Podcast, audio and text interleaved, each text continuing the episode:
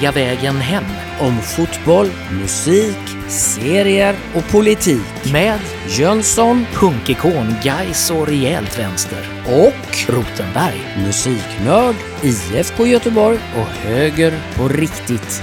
Välkommen till den vingliga vägen hem. Den vingliga vägen hem idag. De sju dödssynderna. Nya fina låtar med nya punkband. Top of the Pops och att vässa en penna. Hur mår du idag Hans? Ja, jag mår, jag mår alldeles förträffligt. Det gör du? Ja. Hur mår du själv? Jag mår eh, sådär. Helt, helt okej. Ja, Jag har lite, jag har lite Ja. resefeber. Ja. Jag ska iväg. Ja, okej. Men ehm, ja, det har man ju alltid när man ska röra på sig. Ja, Varför får man resfeber och varför heter det så?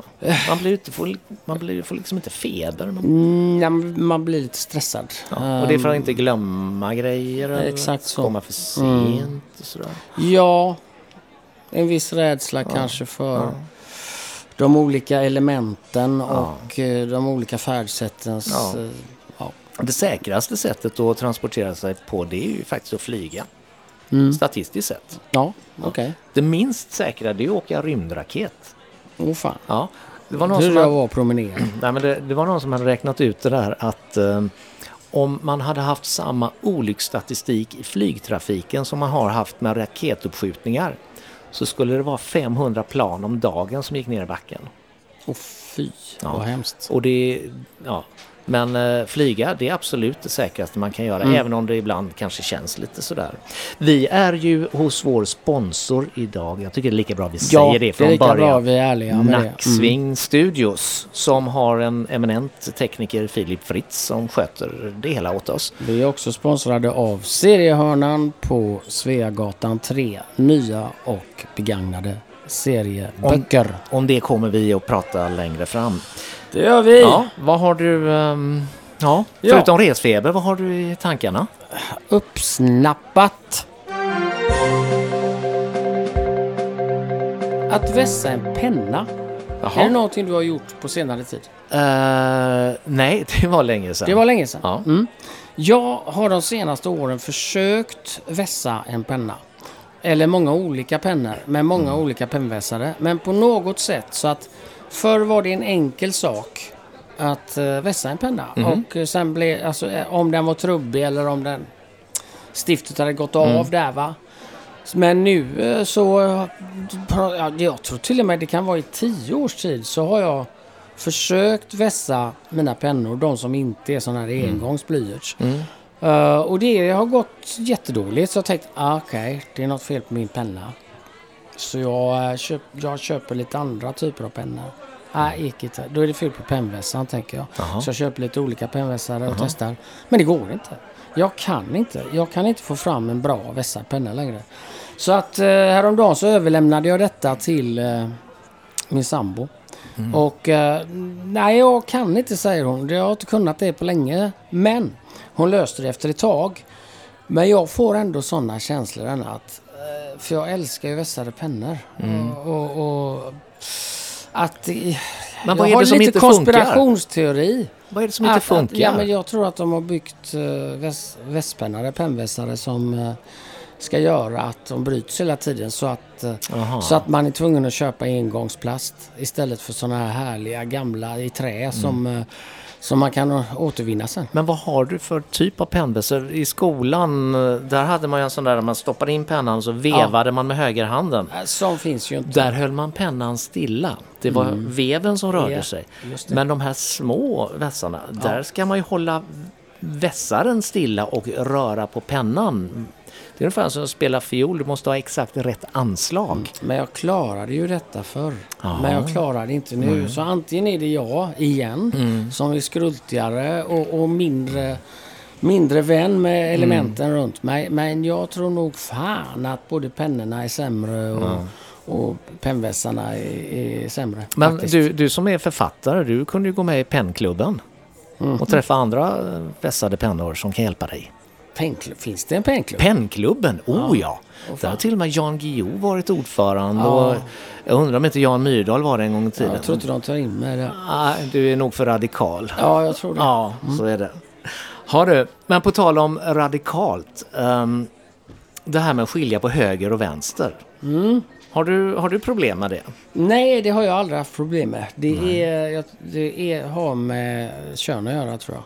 Ja. Att eh, kvinnor har ganska svårt med vad som är vänster och höger. ja. Eh, Jag har ju märkt här att det är väldigt många människor som har oerhört svårt på att skilja mellan höger och vänster. Nu tar jag en liten historisk exkursion. Eh, 1953-54 var det folkomröstning i eh, Sverige om huruvida vi skulle införa högertrafik. Och det blev ett rungande nej till det. Man ville ha vänstertrafiken kvar. Det var tydligt av svenska folket. Men 1967 så blev det högertrafik ändå. Jag minns det som igår. Ja, Det var en underbar dag. ja det var, då höll du på att konfirmeras eller hur var det? 67? Ja, Nej, det, så jag var sju år då. ja Nej, tidig jag, konfirmand. Jag och farsan stod och kollade på, på bilarna Ja. på vägen där när de bytte sida. Ja. Men eh, man byter ju inte sida hur lätt som helst från höger till vänster och inte Nej. tvärtom. Nej. Eh, Nu pratar vi ju i metaforer här, men jag vill komma tillbaka till trafiken. Sen dess så ska bilar, cyklar, fordon köra till höger sida av vägen och man har mötande trafik till vänster. Så ska det vara på trottoarer också. Mm. Men har du märkt att de flesta människor idag som man möter rakt mitt emot, de går åt vänster vid ett möte, inte instinktivt åt höger. Det har jag faktiskt inte märkt. Jag har däremot märkt att det finns vissa människor som inte väjer alls. De väljer varken höger eller vänster utan de går på rakt Mm. fram. Och, och eh, tills eh, man är tvungen att väja. Och, och sen kan jag säga det att när jag är ute och går med min sambo som är kvinna. Mm. För henne väjer ingen. För mig väjer en del eftersom jag är man. Eller jag tror att det beror på de här grejerna. Men, men att de tar till vänster, nej. Däremot så har jag en jävligt intressant iakttagelse. Det är på Stockholms central. Där går man till vänster och inte till höger. Och jag har aldrig fattat varför. Och jag gissar att när de byggde tunnelbanan, tunnelbanan i Stockholm var det innan 1967 och då byggde man ju gångarna vänster och höger och så tror jag att det har blivit en kvarleva. För att eh, där blir ju folk vansinniga om du går på höger sida. Ja, men det är den suckarnas gång där mellan centralen och T-centralen. Exakt. Ja. Där är det ju vänstertrafik. Men jag har märkt sedan en tid tillbaka på trottoarer att folk går till vänster och när jag försöker gå till höger så försöker de gå ännu mer till höger. Men har du någon teori varför är det Nej, så? jag vet inte. Och det är inte bara i Sverige det här är. Uh, jag menar, i- åker till Storbritannien där går alla till vänster, men det är ju för att man ska gå till vänster. Mm. Men jag har märkt det här i Spanien också. Och det är någonting, frågan är om det är så att det ligger i det mänskliga genomet att eh, kroppen drar sig åt vänster istället för till höger. Ja, för vi jag- läser ju från vänster till höger i västerlandet. ja, Men den här teorin borde då inte stämma i, i Asien. nej. Nu är jag inte i Asien sådär väldigt ofta. Det det inte. Men eh, det här, om det är någon där ute som har eh, gjort en notering om detta eller har en förklaring eller tankar på det. Vi har en Instagram-sida som heter Den vingliga vägen hem. Där kommunicerar Jönsson och Rotenberg allting som har med eh, den här podden att göra.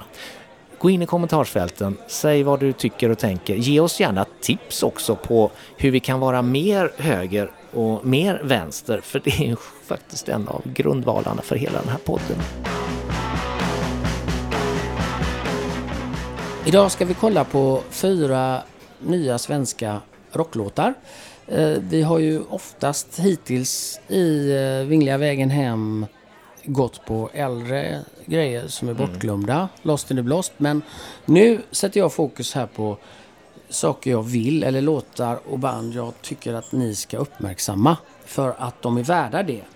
Eh, Vi börjar med ett band från Partille som heter Staff som eh, består av fyra killar som typ 17 års åldern. De har gjort någon singel som eh, ja, inte var sådär jättebra. Eh, men så kom de ett album 2023 eh, som heter Stäng truten borgarunge. Vilken Och- fin titel Ja, hörde du. jag, tyck, jag tänkte att den kommer Hans att gilla. Det tror jag farbror Jönsson Och- eh, och hade vi ska- nästan tipsat om. Vi ska lyssna på eh, en låt därifrån som jag tycker är eh, det är deras bästa stund hittills. De flesta banden som spelar har inget eget uttryck tycker jag. Men här har killarna fan fått till det. Jag är synd.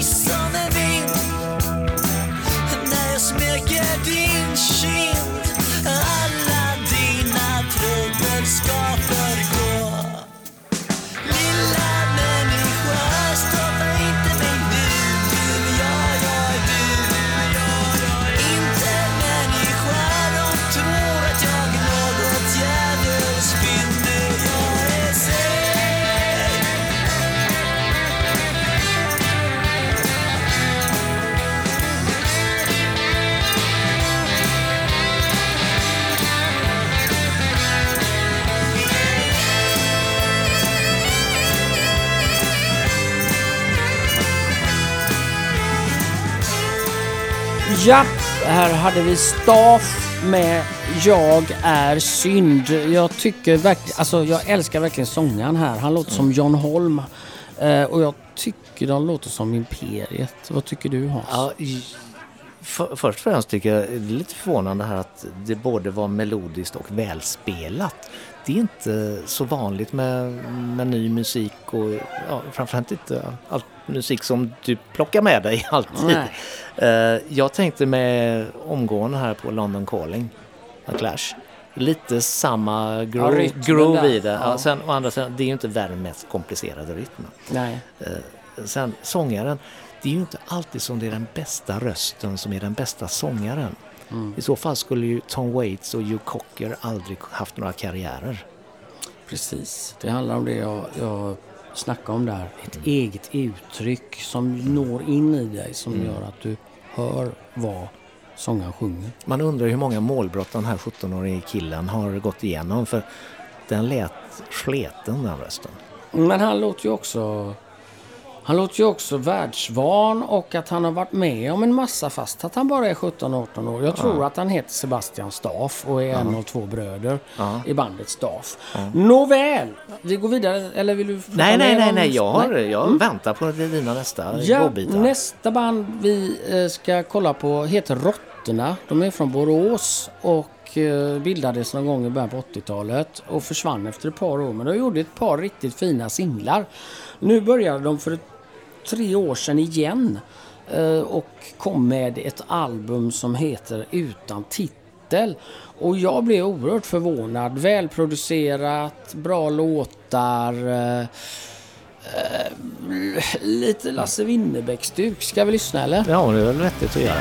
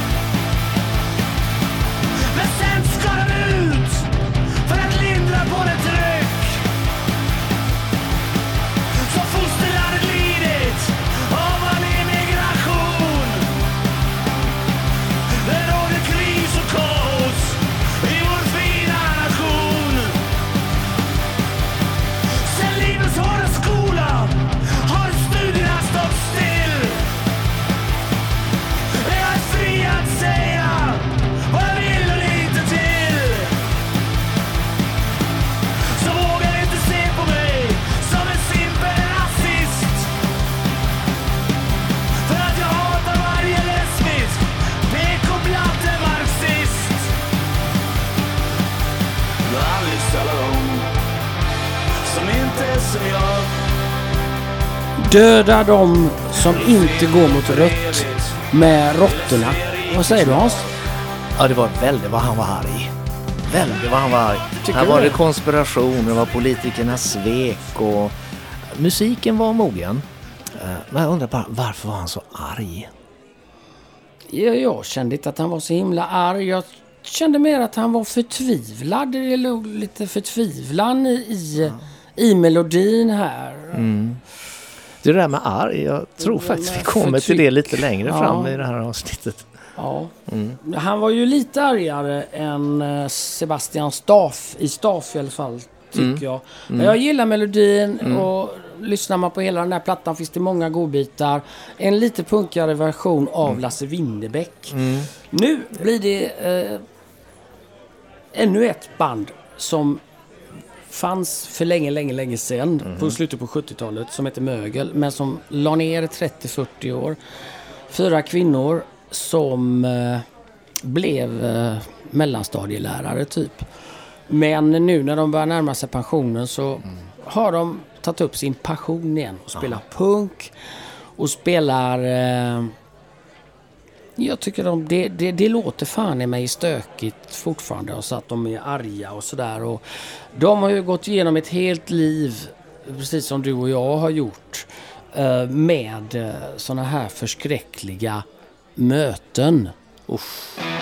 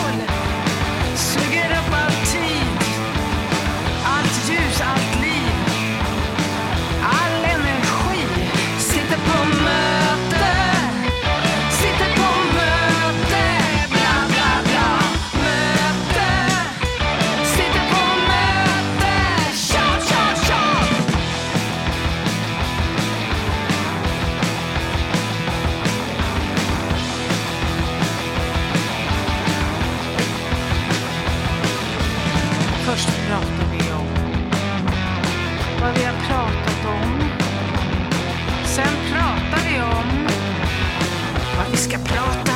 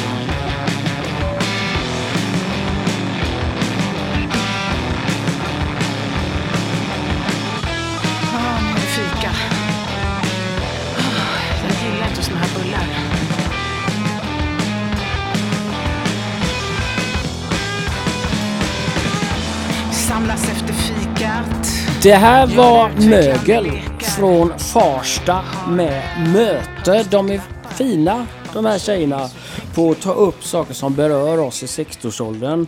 Förra singeln hette Mitt orangea kuvert. Vad tycker du Hans? Jag har aldrig öppnat det orangea kuvertet faktiskt. Nej. Nej. Eh,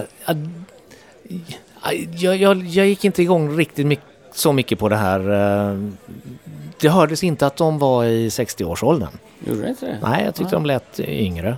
Men det är ju ett gott betyg. Det låter lite ruffigt. Ja, jag tänkte det här namnet Mögel, är det inte så att i serien Pondus så spelar sonen Kevin eh, i ett rockband. Jag tror att det heter Mögel. Så kan det vara. Ja, vi får åt seriehörnan och kolla eh, lite Ja. Pondus där vad det är.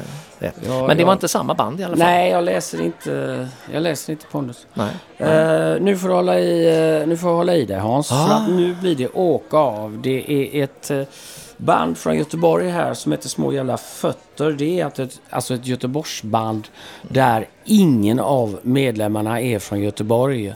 Knulla skiten ur dem! Tänk de dagar man vaknar och solen skiner bra man mår men alltid är det människor som förstör. Snutar och kontrollanter, gubbkukar och sura tanter, brats och bitches alla jävla stör. When life gives you lemons, knulla skiten ur dem. Dricka Kiris, i och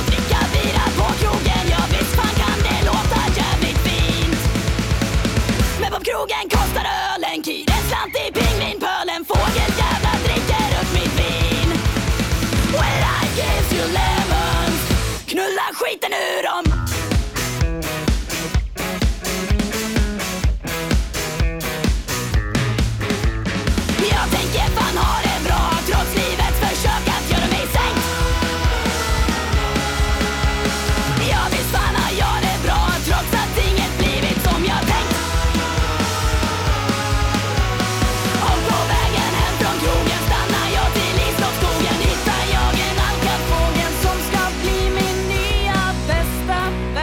Små jävla fötter är med knulla skiten ur dem. Jag har bara väntat på det här med en låt som handlar om dricka kir i Slottsskogen. Äntligen fick jag den. Den här, det är en ny singel.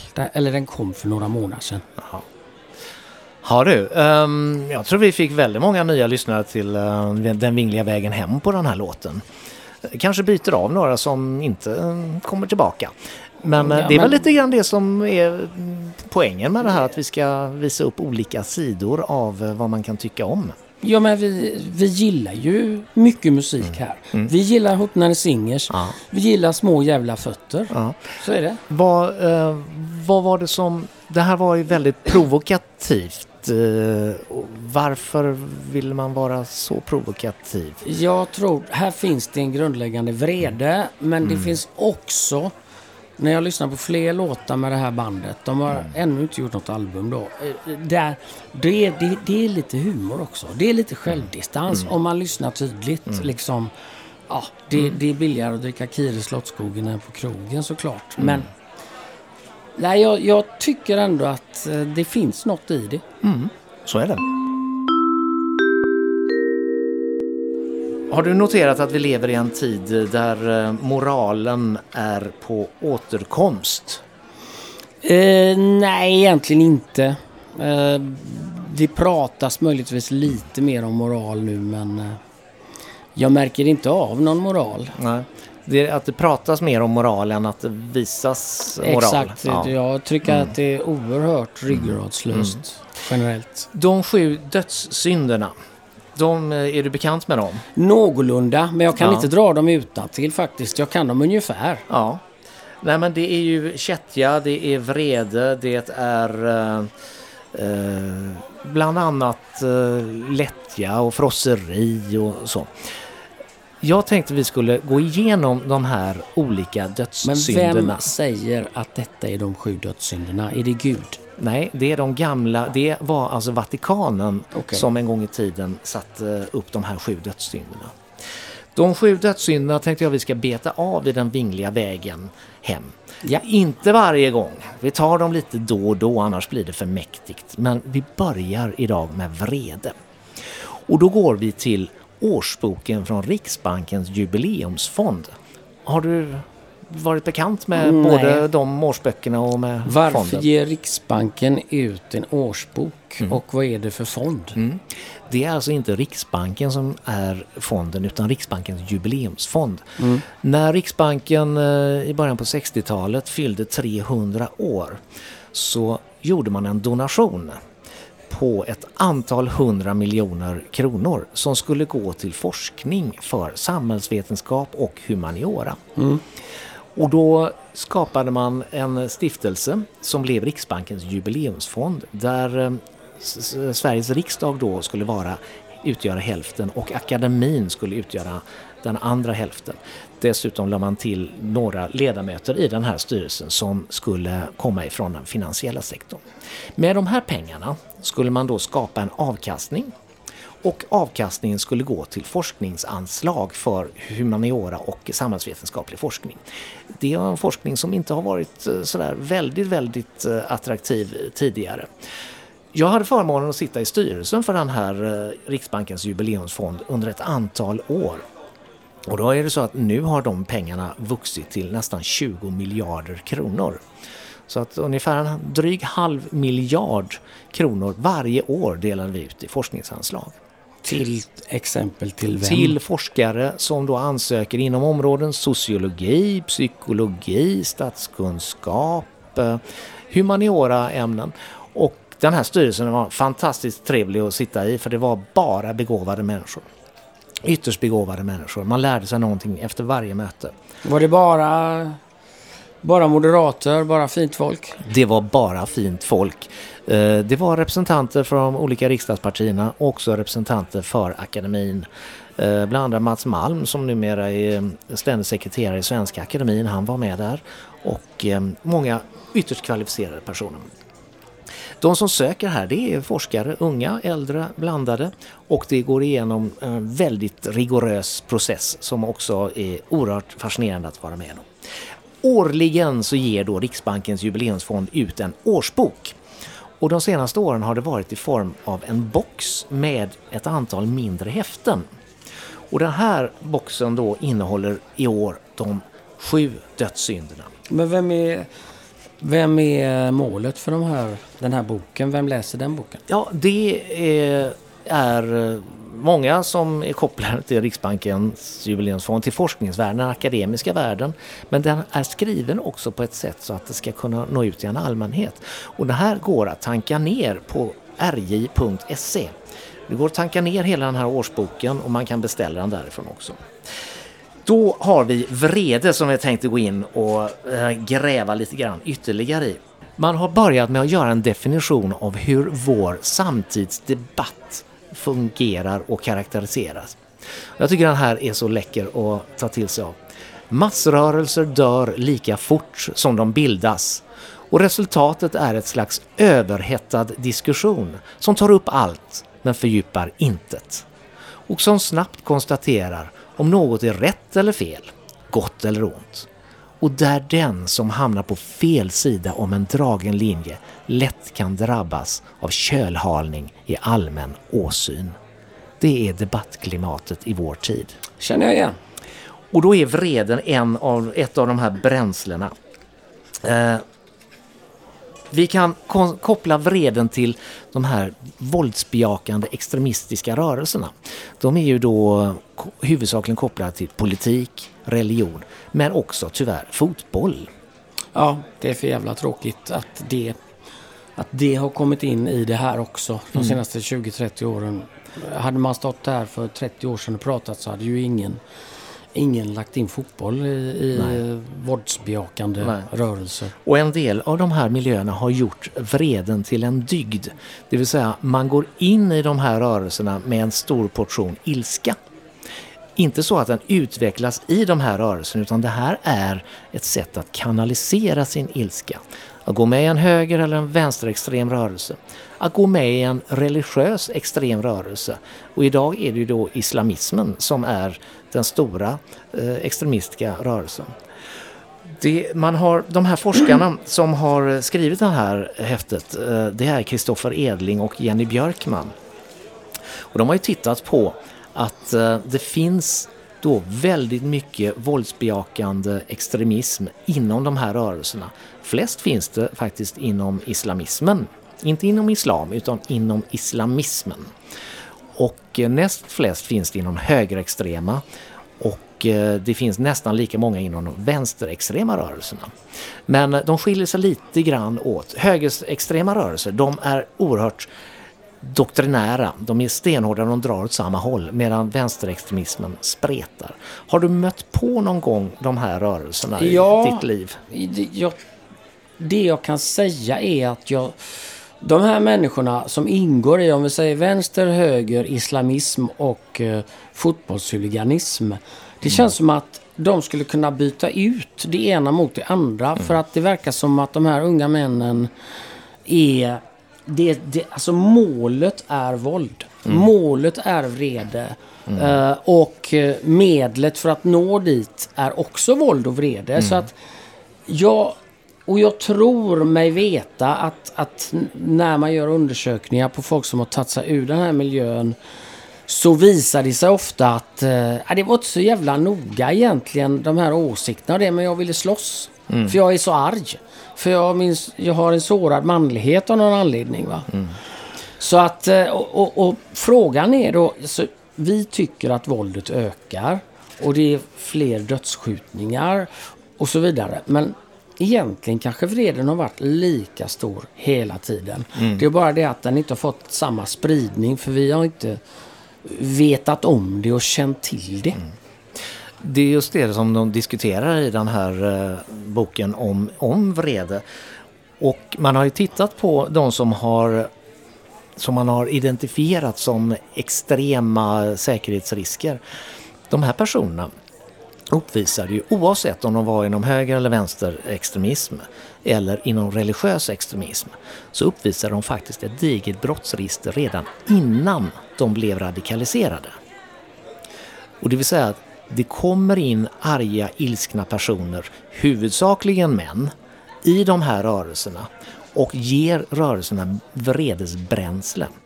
Det är inte så att man blir radikaliserad till, till, till att bli en våldsam person när du har kommit in i rörelsen. Många av de som går in i de här är alltså redan från början eh, extrema. Kriminellt belastade Mycket ja. kriminellt. Mm, men det behöver ju, kriminalitet handlar inte bara om våld. Eh, och jag får ändå en, också, nu kommer en fördom här, men då, fotbollshuliganer och uh, vänsterhuliganer får jag för mig är mer välutbildade än högerhuliganerna och islamisterna. Eller, men framförallt tror jag att de mest outbildade finns i hu- högerhuliganerna. För att jag, alltså jag har inget belägg för detta men jag vet ju att GP har ju gjort en sån här undersökning om dömda fotbollshuliganer. Och de flesta är ju försäljningschef någonstans eller de... Alltså de har bra jobb de här flanarna. Ja. Eh, Det är ingenting som man har analyserat i den här skriften. Däremot så har man kunnat konstatera att svenskfödda unga män på landsbygden, de dras gärna till högerextrema miljöer. Medan unga män i invandrartäta förorter lockas till islamistiska miljöer. Och svenskfödda unga män i storstäderna, de går med i fotbollsfirmor. Men var kommer vänstern ifrån då? Vänstern kommer nog ifrån eh, något annat håll. Från lite olika Ges håll. inte svar. Nej. Jag kan berätta att jag har ju faktiskt varit eh, stött på de här extremisterna. Och eh, under en period så hade jag eh, vänsterextrema på mig personligen. Eh, och jag kan gärna berätta om det, för det, dels är det ett antal år sedan och dels tycker jag att det skall berättas om. Det var Absolut. ett gäng som då heter AFA, Antifascistisk aktion. Eh, De hade fått för sig att jag som moderat riksdagsledamot var den stora satan i Göteborg. De hade demonstration utanför min bostad med banderoller. De stod maskerade och tog bilder på detta och la ut på nätet. Fy fan. De droppade en, eh, en, en kväll i min brevlåda. Jag hörde hur det slog i brevlådan. Så låg det ett papper. Och då var det en annons på en lägenhetsförsäljning. Och det var min lägenhet. Det var Och där stod det.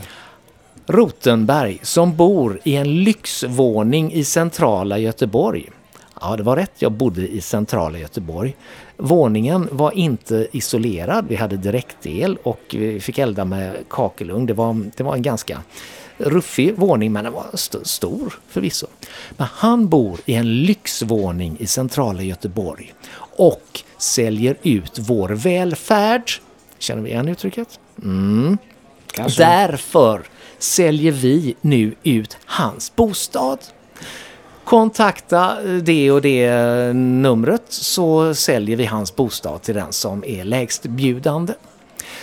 Och då droppade de det här i min brevlåda för att jag skulle bli lite skraj. Det är klart att jag gick och anmälde det här och eh, Säpo fick ju agera på det. Men sen konstaterade jag också att de hade satt upp den här på stan, den här affischen. Med telefonnummer och allt då till Ja, dig? ja, fy det, fan, vad allting så. Det var på tele, telefonstolpboxar och elskåp och sånt där. Min dåvarande sambo och jag, vi gick ut på stan och så såg vi att där satt ju en sån affisch men limmet hade inte hunnit torka. Så vi plockade ner den och så gick vi runt och uppenbarligen följde vi efter dem med bara fem minuters avstånd. Så vi plockade ner allt som de hade gjort. Eh, jag blev inte rädd, jag blev mest irriterad och istället för att springa och gömma sig och sluta prata om den politik som jag stod för, som inte handlade om att montera ner välfärden eller sälja ut gemensamma tillgångar, utan den handlade om att skapa frihetsreformer. Så använde jag det här faktiskt som ett offensivt bränsle. Jag, mm, jag polisanmälde, jag talade om det här högt i debatt och eh, ja, de la sig till slut. Men det är inte kul. Det är inte alla som orkar stå emot det. Nej, och, och det, man får ju för sig att det här ökar.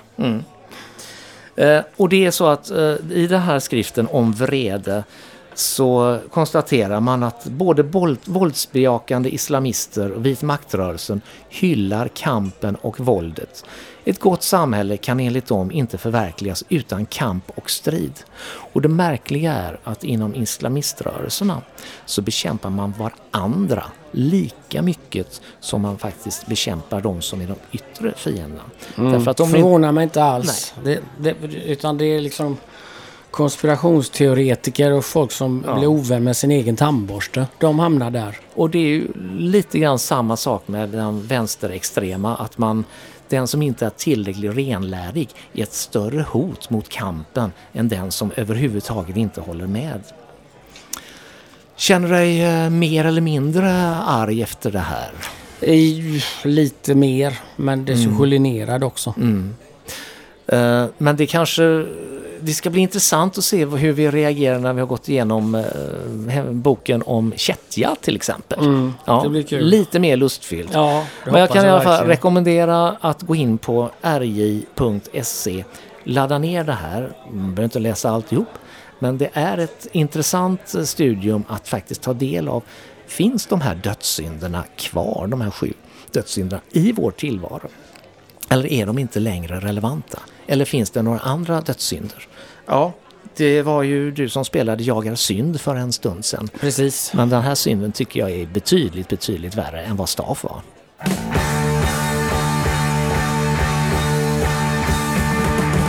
Idag blir det något otroligt kul och intressant. Vi ska lyssna på eh, en låt som jag har hämtat från ett, eh, eller en samlingsplatta som heter Top of the Pops.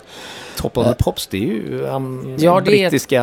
Det är brittiskt eh, tv-program men det, det fanns också en, eh, en serie av samlingsplattor som Mhm. hette Top of the Pops. De började 68 och man, eh, 1968 och var som störst på 70-talet. Det var och, de där som det var coverband som ja, gjorde på, exakt på hitsen. Det. det är ju det som är grejen. Så det när jag- in på 80 så att... När jag ville ha, höra på Wigwam Bam med Sweet Ja. så fick jag höra Wigwam Bam med någonting som ja, inte Top alls of the var... Poppers hette de. Så att deras affärsidé, det var att eh, eh, så fort det blev nya hits så, så drog de ge- in ett gäng studiomusiker och så spelade de in då alla de här Sweet Slade, eh, Bonnie M, Donna Summer och gjorde cover och så släppte de dem för lågpris. Alltså i Sverige kostar de 19,90 och en vanligt album kostar 33 spänn. Och det roliga med detta det var att eh, på topplistan i England så gick de här ganska långt upp och de gick ju till och med förbi då de de gjorde cover på. Herregud, eftersom det var ja. billigare. Och en av alla de här, det, det har säkert kommit 50-60 Top of the Pops, eh, gick ju till första, alltså låg på första plats på försäljningslistan. Ska vi höra på en sån? Det gör vi.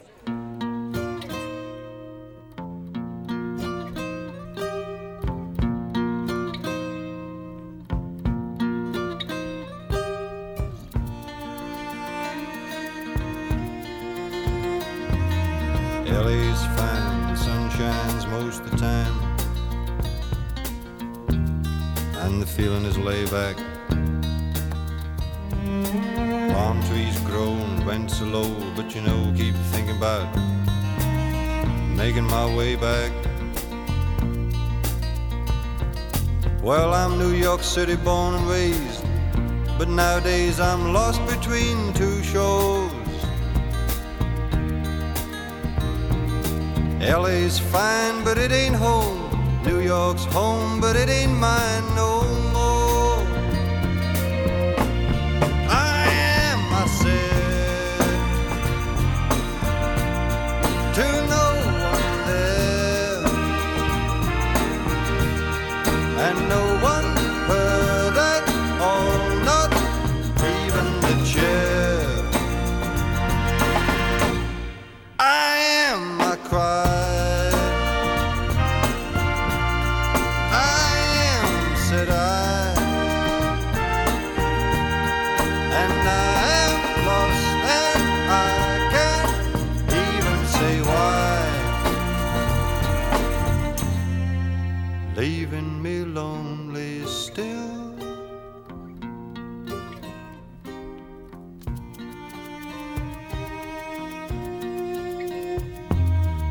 ever read about a frog who dreamed of being a king and then became one? Well, except for the names and few of the changes, if you talk about me, the story's the same one. Well, I got an emptiness deep inside, and I tried, but it won't let me go. And I'm not a man who likes to swear, but I never cared for the sound of being alone.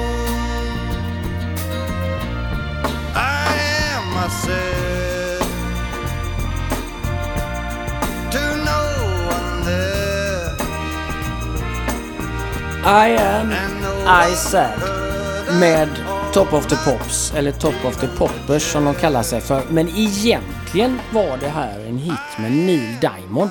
Och jag tycker att här gör de det riktigt bra. Jag kan knappt skilja det från originalet. Jag skulle kunna spela Mm. andra exempel där det som är uselt. Men vad tycker du? Nej, men det, jag trodde först det var Neil Diamond. Du trodde det? Ja. Sen, sen hamnade jag lite grann så här musikalisk chock då efter eh, att ha hört Råttorna och Mögel och de där som var så väldigt arga. Det här var ju nog, det här var nog snällare än min Lost in the Blost i förra avsnittet faktiskt. Det var bra, Ja, men vi- jag tror inte det skulle klättra på någon lista idag. Nej, det tror jag inte. Och det är väl därför han är lost in the blast. Ja, precis ja, så. Helt väck. Jag vill bara eh, berätta en grej till om de här, eh, den här eh, serien album. Det var att när man startade, startade detta så sa man att nu ska vi göra ett omslag som inte går att misslyckas att se. Utan du ska kunna se det från ena änden till andra änden på Victoria Station. Och då använder man väldigt grälla färger. En 19-årig tjej, alltså oh, en ny tjej varje månad. Uh, utmanande pose, men i mycket kläder med mycket färger. Och det, det är faktiskt ganska fina omslag idag kan jag tycka.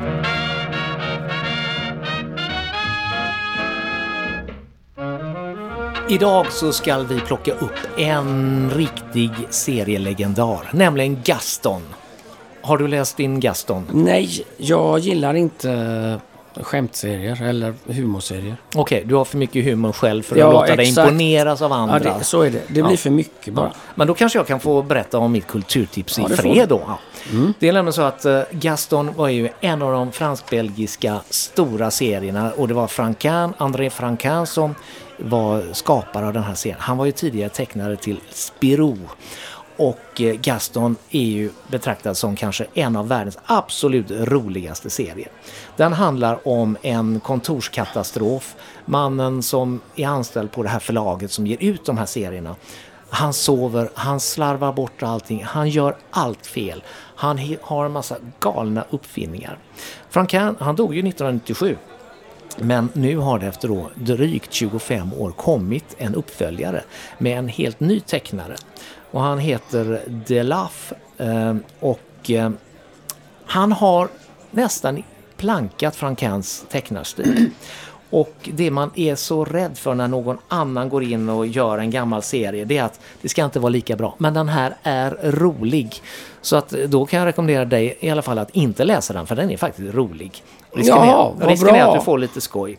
Här är det direktör Gyllenhammars missöden. Det är Mossbergs desperata försök att få Gaston att göra nytta. Och så är det de här idiotiska, geniala, idiotiska uppfinningarna som hela tiden poppar upp. Vem är det som läser Gaston idag? Ja, det är väldigt många som läser Gaston för det här är faktiskt en av eh, storsäljarna på seriehörnan. Och eh, den heter alltså Tokstollen slår till igen. Det är bra underhållning i eh, mycket klassisk stil och de vårdar det som är typiskt Gaston.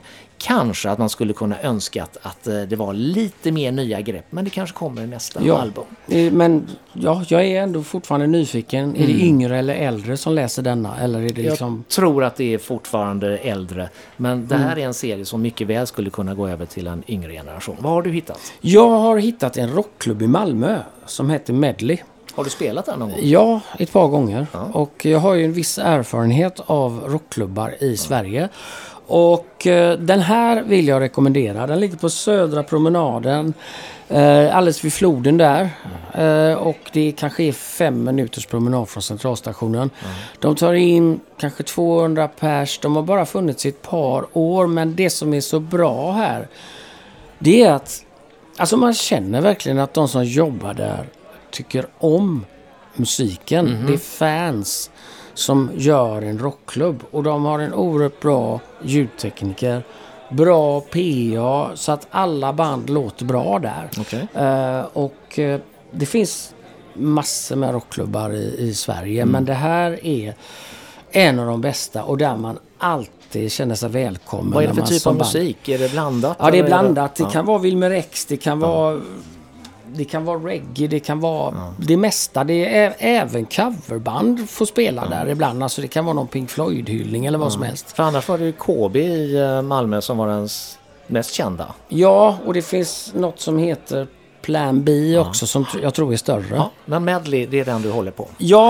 kolla det om ni är i Malmö någon gång. Ja, ha. och du skulle ut och flyga sa du? Ja, jag ska försöka göra det ja. Ja. Vi får se hur Ja, det går. Får flaxa ordentligt med armarna. Ja. Ja. Men då blir det den vingliga vägen söderut. ja, det blir den vingiga vägen Ja. hem. Ja, åh, herregud.